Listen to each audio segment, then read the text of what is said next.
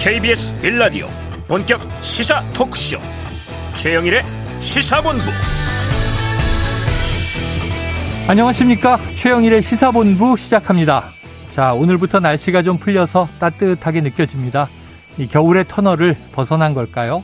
자 3월도 뭐 쌀쌀했다 따뜻했다 이렇게 가겠죠? 자 일교차가 크니까요. 외출할 때 옷차림 신경 쓰셔서 감기 조심하셔야겠습니다 이렇게 우리는 봄 준비를 하고 있습니다. 자, 그런데 정치권은요, 당 내에서 또 당대당 권력 투쟁과 격돌이 아주 치열한데요. 정부는 또 이 노동 개혁의 출발점을 강한 노조 압박으로 시작하고 있습니다. 그런데요, 말이 참 거칩니다. 보도를 보니까 이렇습니다. 자, 보고를 받은 대통령이 딱 사이즈가 건폭이네. 이렇게 말한 후에 언론도 정부도 이 신조어를 며칠 새 참 많이 쓰고 있습니다. 건폭. 자, 이거 언어 정제의 과정이 좀 필요한 것은 아닐까요? 또 체포동의안 표결을 앞두고 있는 야당 대표는 이렇게 말했습니다. 국가 권력을 가지고 장난하면 깡패지 대통령이겠습니까? 자, 여당은 당장 대통령 모독이다. 사과하라. 또 난리가 났죠. 자, 이 언어 사용의 품격에 대해서 서로 좀 금도를 알고 지켜야 하지 않을까 싶은데요. 이 말의 중요성을 지적하는 것은 단순히 말이 말이 아니라 그 사람의 생각을 알 수 있는 유일한 수단이기 때문입니다. 그리고 또 행동으로 이어지는 생각과 행동의 다리가 바로 말인 것이죠. 자, 말을 줄이고 좀 좋은 말, 의미 있는 말, 생산적인 말을 하시고요. 봄을 준비하는 국민들의 삶을 돌아보고 챙기고 지원하는 역할에 충실해 주시기를 바랍니다. 최영일의 시사본부 출발합니다.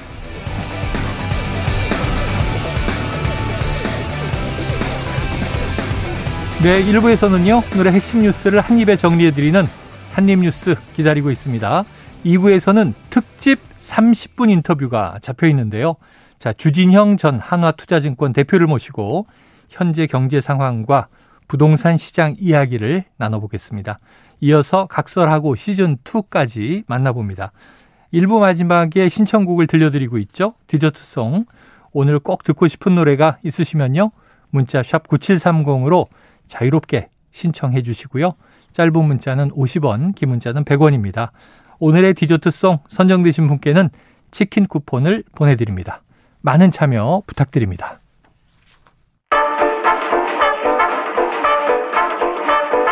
최영일의 시사본부 한입뉴스. 네, 자 한국은행 소식이 첫 번째입니다. 1년 반 동안 이어왔던 이 기준금리 인상, 어, 박 기자님, 네. 드디어 그 행진을 일단 멈췄군요. 그렇습니다. 2021년 8월 어, 그때 이제 15개월 만에 0.25%포인트 올리면서 네. 어, 이른바 이제 코로나 아, 사태 때 많이 낮췄던 음. 이 어, 금리를 정상화하는 데 나섰어요. 음. 뭐그 뒤로 뭐 지난달까지 1년 5개월간 이어진 금리 인상 기조가 이번에 깨지게 됐고요. 연속 인상 기록도 7차례로 마감이 됐습니다. 네. 그래서 현재 연 3.5%인 기준금리가 조정 없이 동결이 됐는데요. 역시 지금 물가가 어떻게 되느냐 이거 좀 그렇죠. 봐야 되는 상황이고 네네. 이창용 한국은행 총재가 오늘 기자들에게 뭐라고 했냐면 물가가 어떻게 할지 불확실성이 좀 있기 때문에 음. 좀 지켜보려고 한다 이런 얘기를 했어요. 아, 그런데 좀 눈에 띄는 부분이 우리 이제 GDP 성장률이 네. 좀 부진한 상황. 음. 그러니까 지난해 4분기 마이너스로 돌아서는 그런 네. 모습이 있었고 올해 1분기까지 역선장이 이뤄질 거다. 이런 전망까지 나오고 있기 때문에 예. 아, 이런 사정을 좀 고려한 게 아니냐 이런 얘기가 나오고 있고 또 이 올해 우리 경제 성장률을 한국은행이 1.7%에서 1.6%로 또 아, 낮췄습니다. 네. 이런 것들을 좀 고려해서 우선은 동결하고 지켜보겠다라는 건데 뭐 아직까지는 동결로 쭉 갈지 아니면은 한 차례 뭐 더 인상할 수 있을지는 앞으로의 물가 흐름에 달려 있다 이렇게 볼 수가 있겠습니다. 네, 물가 흐름에 달려 있고 또 미국 연준도 지켜봐야 하는데 네.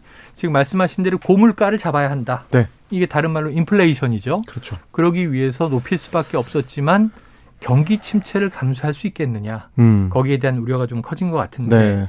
네. 자, 지금 물가에 달려 있어요. 지금 보니까 한국은행이 올해 소비자 물가 상승률 전망치를 기존의 3.6%에서 3.5%로 낮췄다. 이건 어떤 의미가 있을까요? 뭐 일단은 그동안 금리 인상을 이어왔던 효과가 어느 정도는 음. 이제 발생을 했다. 이제 물가 네, 상승률의 네. 상승 추세는 꺾어놨다라고 볼수 어, 있기 때문에 예.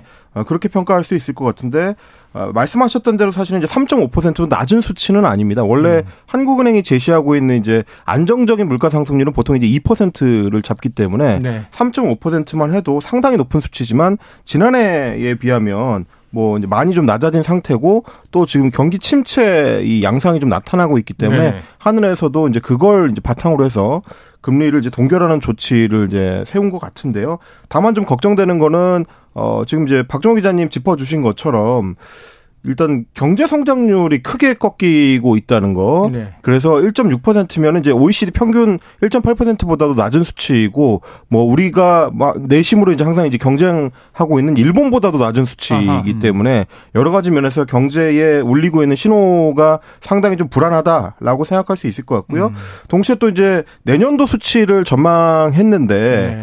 2024년은 일단 경제 성장률이 올해보다는 좀 반등을 해서 2.4% 그리고 물가 상승률은 올해보다는 조금 더 꺾여서 2.6%로 전망을 했는데 음. 상반기에 좀 경제 흐름이 어떻게 되는지를 지켜봐야 될 것 같습니다. 알겠습니다. 자, 2부에서 오늘 특별히 30분 동안 이제 경제 전망, 부동산 전망 다룰 테니까 자세히 분석을 해볼 텐데요. 어우, 저는 주진영 대표가 몇 번 나오셨는데 네. 이분 얘기를 들으면서 좀 이렇게 깜짝깜짝 놀라는 경우가 많아서 오늘도 또 어떤 이야기가 나올까 벌써 걱정이 됩니다. 다음 이슈입니다. 저 어제 이게 미처 전달해드리지 못했던 소식인데 계속 화제가 되고 있어요. 지난해 합계 출산율이 통계 작성 이래 역대 최저를 기록했다. 자, 어느 정도로 나온 겁니까? 네, 합계 출산율 0.78명입니다. 네. 그래서 2021년보다 0.03명 줄었어요. 이것도 이제 1970년 통계 작성 이래 가장 낮은, 낮은? 출산율이 어. 나온 거고요.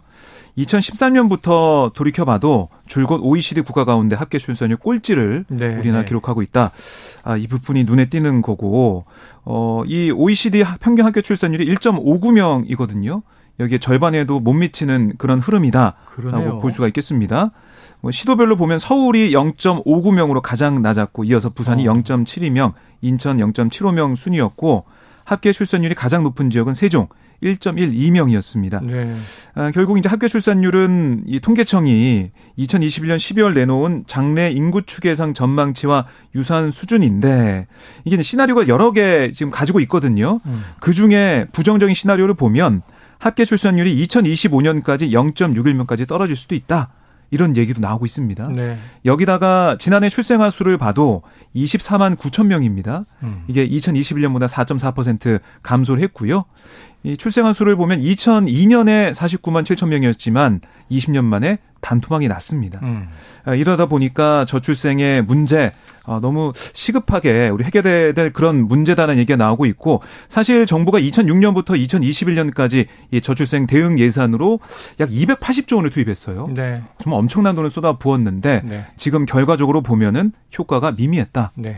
어떻게 하면은 돈을 뭐 효과적으로 잘 쓰고 좀 돈의 가치를 좀 뭐 효과를 볼 수 있는 쪽으로 갈 수가 있느냐 이런 부분이 좀 아, 우리가 남아 있는 난제라고 볼 수 있는데요. 결국 일과 육아를 병행하기 어려운 환경 또 사교육비 부담 음. 이런 문제들을 어떻게 효과적으로 해결할 것이냐 여기에 앞으로의 저출생 이 증가가 좀 어, 어떻게 바뀌는지 달려 있다라고 얘기가 나오고 있습니다. 정말 좀 근본적인 종합 대책이 필요하다 이런 생각이 드는데 아까 잠깐 말씀하시는 게 제일 낮은 곳이 서울, 그 다음이 부산, 그 다음이 인천. 대도시에서는 정말 아이 낳기가 어려운 환경이다 이걸 반증하는 거고. 그렇습니다. 세종이 제일 높다 그러면 전국의 세종시화를 해야 되는 거 아니냐. 맞습니다. 그 이 어떤 아이를 많이 낳는 요인이 뭔얘기를 분석 분석해야 될 것 같은데. 그리고 반대로 생각해 보면 네. 세종시는 정부가 이제 행정도시로 계획해서 만든 그렇죠. 도시잖아요. 그렇죠. 근데 이제 계획해서 만들고 정책을 투여하면 실제로 다른 도시에 비해서 압도적으로 출생률을 끌어올릴 수 있다라는 지표를 또 보여주는 거기도 합니다. 그런 셈이죠. 그 대표적으로 이제 꼽는 게 공무원 중심 도시다 보니까 이제 네. 직업 안정성이 높고 그렇죠. 육아휴직 같은 게 이제 남녀 평등하게 좀 사용될 수 있는 환경이 구축돼 있고 음. 그리고 공립 어린이집이나 육아 관련된 시설들이 잘 돼 있다. 직장 내 육아 시설이 잘돼 있겠죠. 음, 그렇습니다. 이런 것들을 종합적으로 생각하면 결국은 정부가 효율 효율적으로 정책을 사용하면 어느 정도 효과를 기대할 수 있다는 걸 또 반증하는 거기도 네. 하기 때문에 그러다 보니까 지금 이제 어 국민의힘 내에서 여당 내에서도 유승민 전 의원이 오랜만에 침묵을 깨고 이 출산율 오. 정책과 관련된 비판을 좀 쏟아냈습니다. 문제를 끄집어냈더라고요. 그렇습니다. 직접적으로 이제 윤석열 대통령을 좀 겨냥을 하기도 했는데 어. 이 얼마 전에 이제 해임됐던 저출산 고령사회위원회의 나경원 전 부위원장 사례를 네. 꼽으면서 해임됐죠. 그렇습니다. 정치적으로 임명됐다가 정치적으로 해임됐다. 음. 그러니까 이렇게 이제 중차대한 문제에 대해서 윤석열 대통령이 인구 위기 극복에 신념을 가졌다면 이런 식의 임명과 해임은 아. 결코 있을 수가 없는 일이다라고 네네. 했습니다. 그러니까 어 사안에 대해서 이제 심각하게 생각을 했더라면 어 진짜 전문가를 정책적인 어떤 방향성에 입각해서 임명했을 텐데 음. 그게 아니니까 정치적으로만 이용했다라는 얘기인 것 같고요. 노무현 정부 때부터 이제 저출산 고령 사회 기본법과 위원회를 만들고 이제 시행을 해왔는데 제대로 어 시행이 되지 않고 다 허사였다라는 거를 지적을 하면서 음. 임기 1년이 지나가는 윤석열 정부는 인구 위기 극복을 위해 뭘 하고 있나 이렇게 얘기를 했습니다. 네. 그러면서 나경원 전 의원이 이제 해임되는 과정에서 헝가리식 대출 탕감 정책을 말했다가 이제 해임됐던 거 어. 그거를 꼬집으면서 그렇다면 윤석열 정부의 저출산 대책은 대체 뭐냐? 음. 어, 대통령과 정부는 이 질문에 답해야 된다. 그러니까 이제 정책적인 대안을 내놔라. 이런 음. 어, 비판을 내는 겁니다. 야, 그 이야기가 이제 해임 그 과정이 시작될 때 말씀하신 하나 이제 부위원장 입장에서 해법을 얘기했는데 네. 대통령실에서 어 그거 정부 정책 아니다. 개인 의견일 뿐이다. 여기서부터 이제 점점 사태가 커지기 시작했던 기억이 납니다. 참 이게 저출생 고령화 우리 사회 가장 심각한 문제인데 음. 해법이 뭐냐 물어보면 정치권, 정부 또 국민 개개인도 그냥 이 아이 아이 낳고 아이 키우기 좋은 환경을 만들어야죠. 그럼 뭔가 좀 뾰족한 대책이 나와야 될 텐데 말이죠. 그러니까 아이를 이 맡겨놓고 음. 일을 할 수 있는 그런 환경 이게 전 제일 중요하다고 보는데 네. 육아휴직을 한다고 하더라도 육아휴직해서 받을 수 있는 임금이 한정적이잖아요. 그렇죠. 기간도 한정적이고 그렇죠. 금액도 한정적이기 때문에 이거 육아휴직 할 수도 없는 상황이 벌어질 음. 수밖에 없는 거고 네. 또 아이를 한 명 더 낳는 뭐 두 명 이상 낳게 되면 이걸 또 맞벌이하면서 케어하기가 어렵거든요. 그렇죠. 할머니 할아버지 손을 빌리지 않고서는 안심하고 맡길 수가 없기 때문에 정말 국가가 이 부모들의 이런 불안감을 해소할 수 있는 방법, 네네. 경제적으로 그렇고 심적으로 그렇고 이 실질적인 방법을 이제 정말 찾아야 될 것 같습니다. 네. 모든 정치인들이 육아는 국가의 책임이다, 음. 책무다 이렇게 얘기하거든요. 네. 윤 대통령도 사실은 이제 대선 과정에서 강조를 많이 했습니다만 정말 그러한가 부모들에게 물어봐야 할 문제인 것 같습니다. 다음 이슈로 가보죠. 자, 국민의힘 지금 전당대회 막 달리고 있습니다. 당대표 후보들 4명 어젯밤 3차 TV 토론회 가졌는데 자, 임평론가님. 네. 이 치열한 공방 어떻게 보셨어요? 어제 그러니까 뭐 사실 KBS 주간으로 맞습니다. 열린 네. 토론회다 보니까 좀 밤 늦게 열렸는데 뭐 저도 유튜브로 보다 보니까 상당히 좀 많은 분들이 같이 네, 이제 네, 보시는 네, 네. 경우가 많더라고요. 그만큼 이제 토론회에 대한 어떤 관심이, 관심이, 뜨겁다. 뭐 이렇게 생각할 수 있을 것 같고요. 어제 같은 경우는 뭐 아시다시피 지금 국민의힘 전당대회는 온통 김기현 후보의 소위 어, KTX 울산 역세권 시세 차익 의혹에 네네. 초점이 맞춰져 있습니다. 음. 안철수 후보나 천하람 후보나 황교안 후보나 다 이제 이 사안에 대해서 어, 집중 포화를 쏟아냈고요. 특히 음. 황교안 후보 같은 경우는 굉장히 좀 매섭게 지금 김기현 후보를 몰아세우고 있는데 어, 이 김 후보의 그 부동산 관련된 문제 제기를 했던 울산 MBC의 음.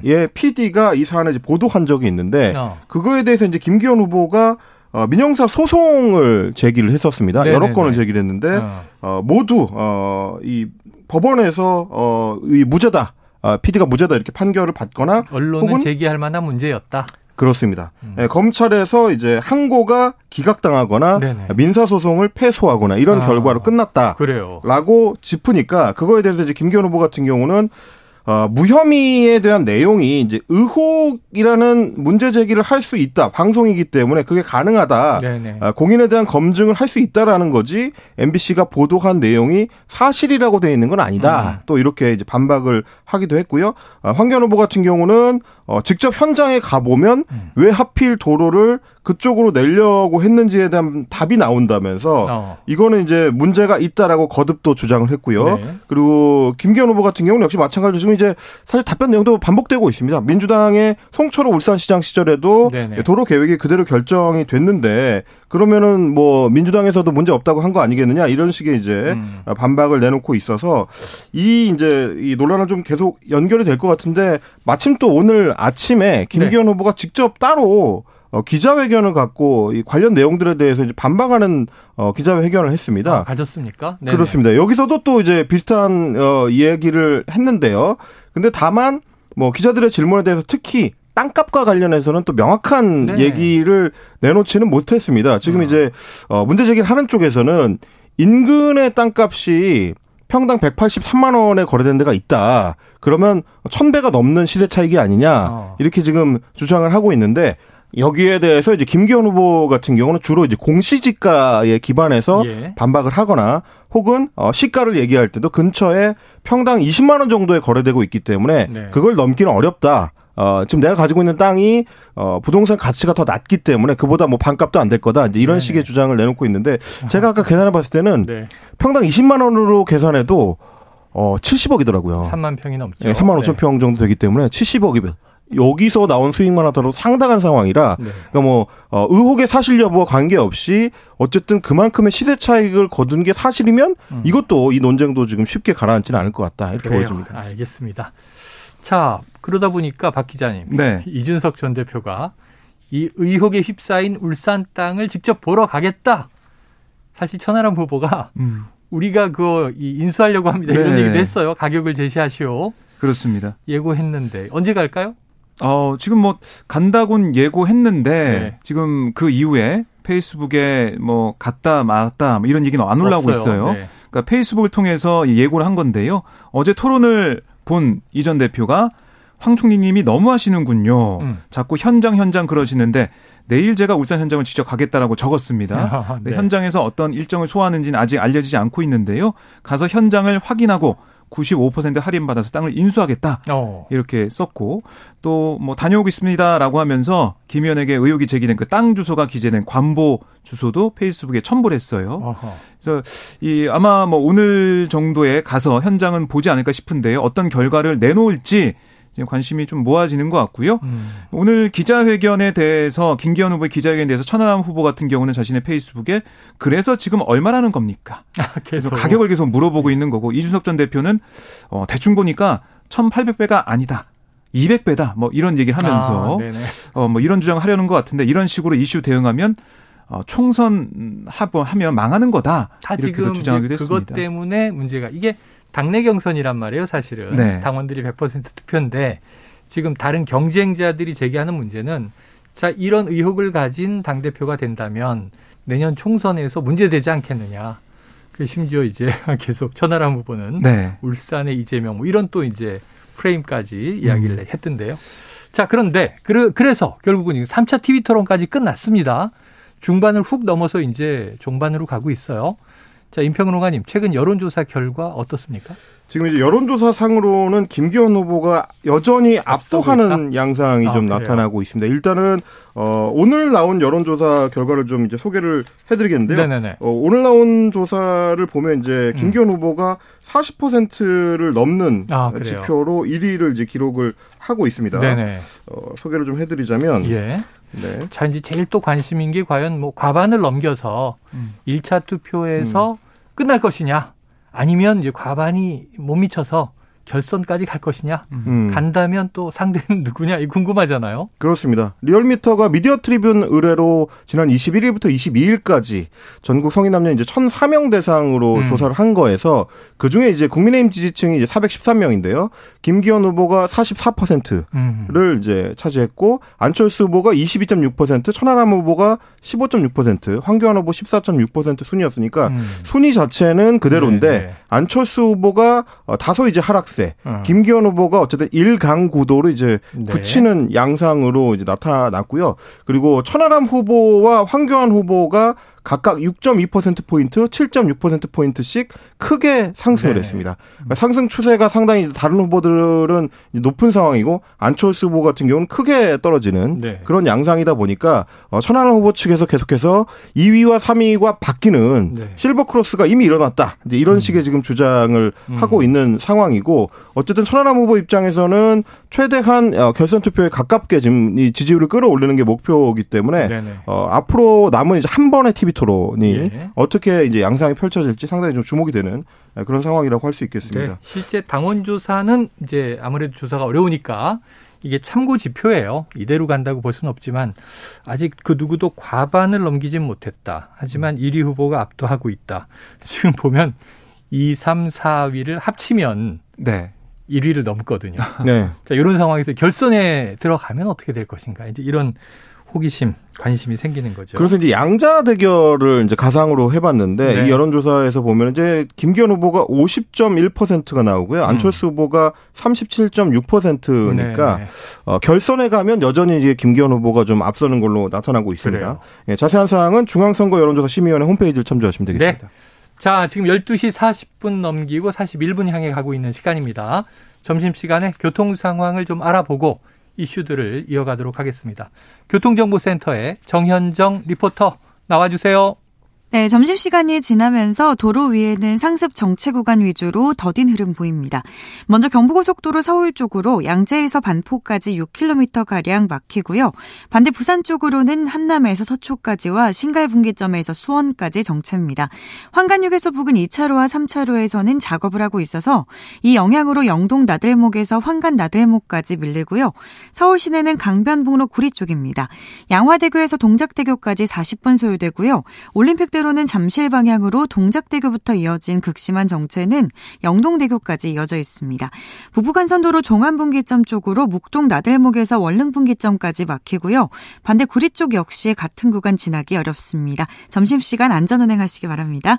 KBS 교통정보센터에서 정현정입니다.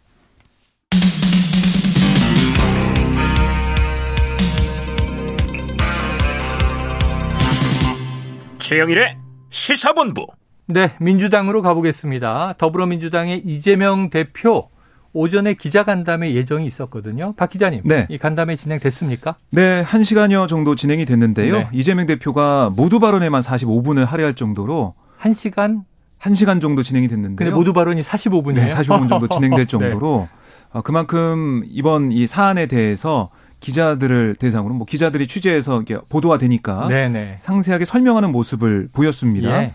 그러니까 이 대장동 특혜 개발 의혹 그리고 성남 FC 후원금 의혹 음. 두 가지로 영장이 청구된 건데요. 네. 하나하나 사안별로 조목조목 비판을 했는데 이 사건은 바뀐 게 없는데 대통령과 검사가 바뀌니 판단이 바뀌었다. 음. 이렇게 우선은 지적을 했고요. 그리고 성남 FC 사건 같은 경우는 무혐의로 불송치 결정이 됐다가 대통령 선거 이후에 재수사가 이루어졌고 갑자기 어, 구속할 중대 사건으로 바뀌었고 음. 대장동도 마찬가지인데 이게 2018년까지 벌어진 일인데 그동안 박근혜 정부도 저를 탈탈 털지 않았느냐 음. 이렇게 따져 묻기도 했습니다.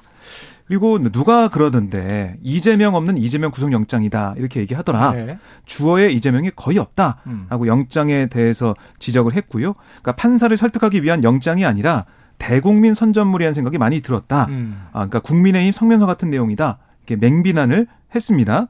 그리고 영장에 보면 이재명이 돈 받았던 내용 하나도 없고 찾아낸 게 없다 보니까 검찰에 포획돼서 궁박한 처지에 빠진 사람들을 이용해서 좀 번복된 음. 진술을 만들어내고 그의 기초에서 검은색을 흰색으로 뭐 흰색을 검은색으로 만들고 있는 거 아니냐 이렇게 주장을 했습니다. 네. 그리고 또 하나 얘기한 게 야당 대표라서 영향력을 행사 우려가 있기 때문에 구속해야 한다라는 주장을 검찰이 하고 있는데 음. 그러면 대통령 부인은 어떻게 되느냐 음. 이렇게 되묻기도 네네. 했고 그리고 이또 아, 눈에 띄는 부분이 아니 이 계속해서 영장을 만약에 계속 치게 되면 쪼개기 영장 청구 등이 이어질 경우 어떻게 할 거냐 이런 질문이 있었어요. 네. 국경을 넘어 오랑캐가 불법적 침략을 계속하면 열심히 싸워야 격, 싸워서 격퇴해야 되지 않냐 음. 이렇게도 반박을 했고요.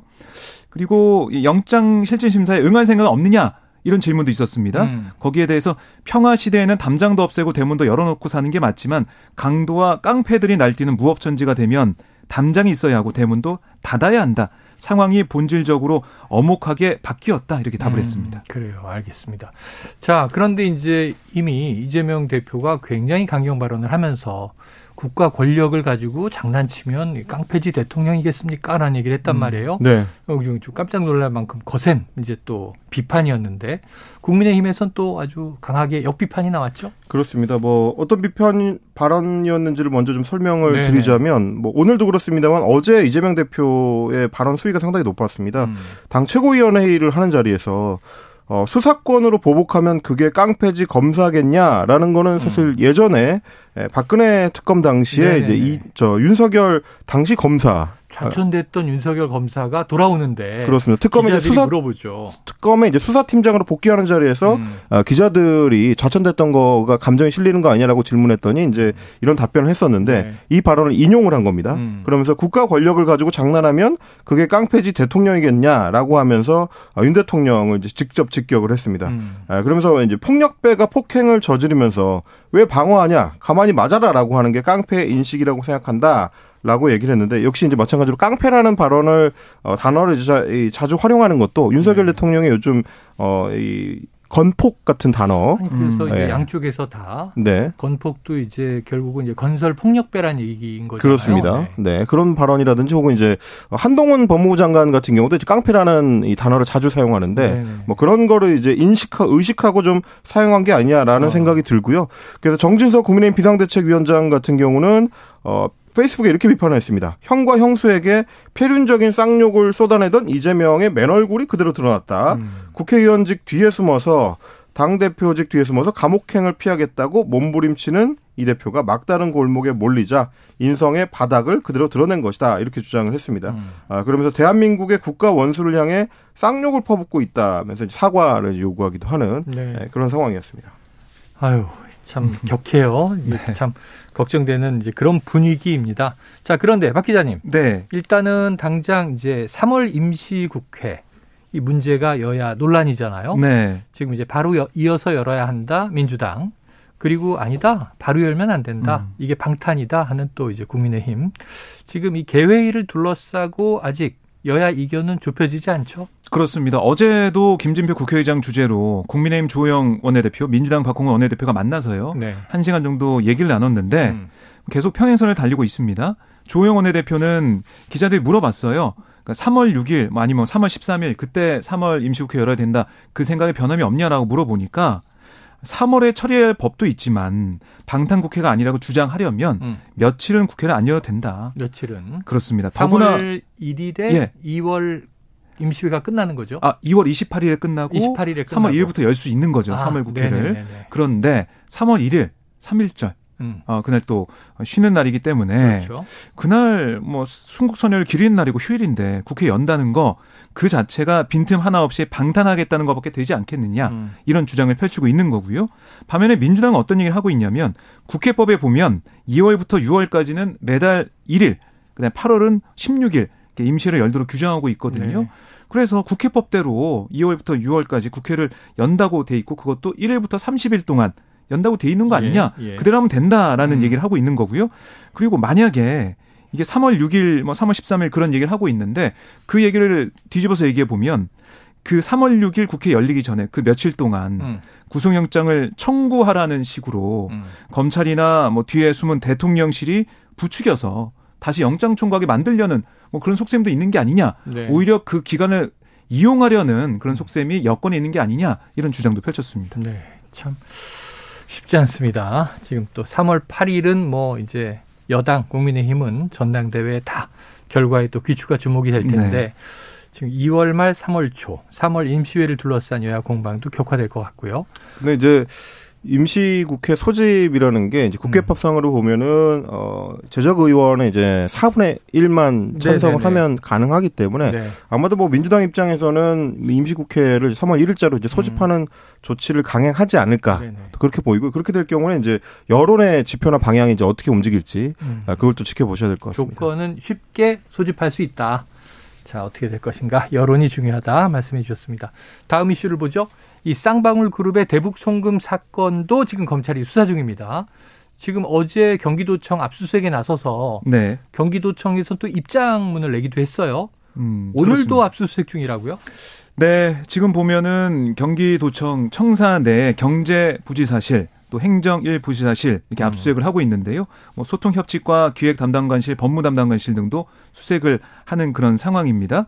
그러니까 이게 이제 영장 유효 기간이 다음 달 15일까지로 돼 있는 상황이었고 네네. 어제 다 못한 압수수색을 이어가고 있다. 아. 이렇게 좀 얘기가 좀 나오고 있어요. 어제 같은 경우는 도지사 집무실과 비서실을 포함해서 도청 관련 부서 22곳, 도의회 상임위원회 3곳 같이 그러니까 모두 25곳을 압수하겠다라고 경기도가 설명을 했거든요. 결국에는 이 쌍방울 그룹의 대북송금 사건의 공범 의혹을 받는 이화영 전 음. 경기도 평화부지사가 근무한 곳이기 때문에 네네. 압수하고 있다는 게 이 법조계의 설명인데 어쨌든 이 뇌물 사건에 대해서 아 그, 그 그것도 있겠지만 대북 송금 사건에 초점을 맞춰서 계속해서 검찰이 박차를 좀 수사에 가하고 있다 이렇게 네. 보시면 되겠습니다. 자 그런데 네. 현재 도지사가 김동연 도지사란 네, 말이에요. 네.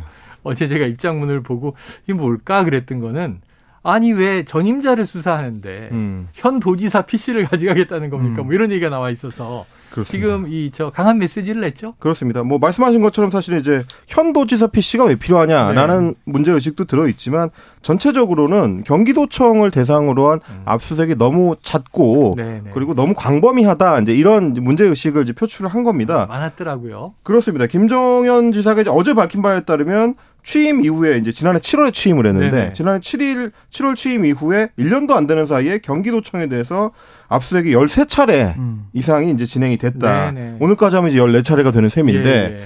어, 그렇게 되면은 이 압수수색의 이제, 어, 오남용으로 인해서 네 행정이 마비가 되고 그 피해가 이제 도민들한테 돌아가게 됐다라는 음. 예, 비판을 했고요. 그러면서 말씀하신 게 이제 컴퓨터와 관련된 부분입니다.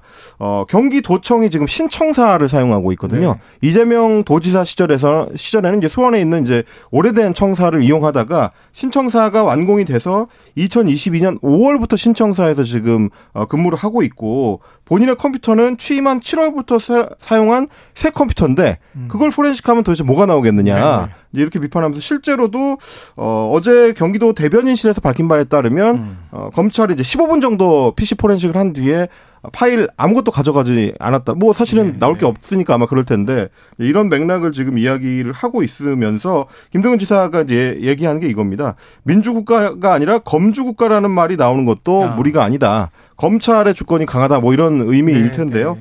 그러니까 그만큼 사실은 이거는 좀 고민해 볼 지점이 좀 있는 게 음.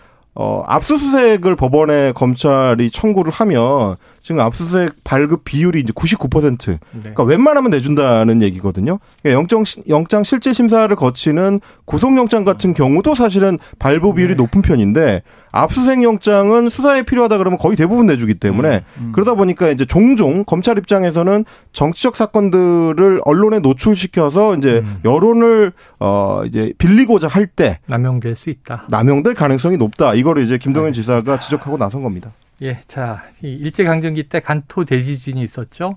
조선인 6천 명이 학살됐습니다. 도쿄 도지사가 이 학살 사실을 인정하지 않겠다 이렇게 거부했다는 소식도 있습니다. 자, 오늘 한입뉴스 여기서 정리합니다. 이 임경빈 시사평론가 박정호 오마니스 기자 수고하셨습니다. 고맙습니다. 자, 오늘의 디저트송은요. 청취자 7979님 최영일 시사본부 화이팅입니다. 희망을 느끼게 하는 디저트송을 신청합니다. 자, 흔들리는 꽃들 속에서 내 향푸향이 느껴진 거야. 장범준의 봄 노래 듣고 저는 입으로 돌아오겠습니다.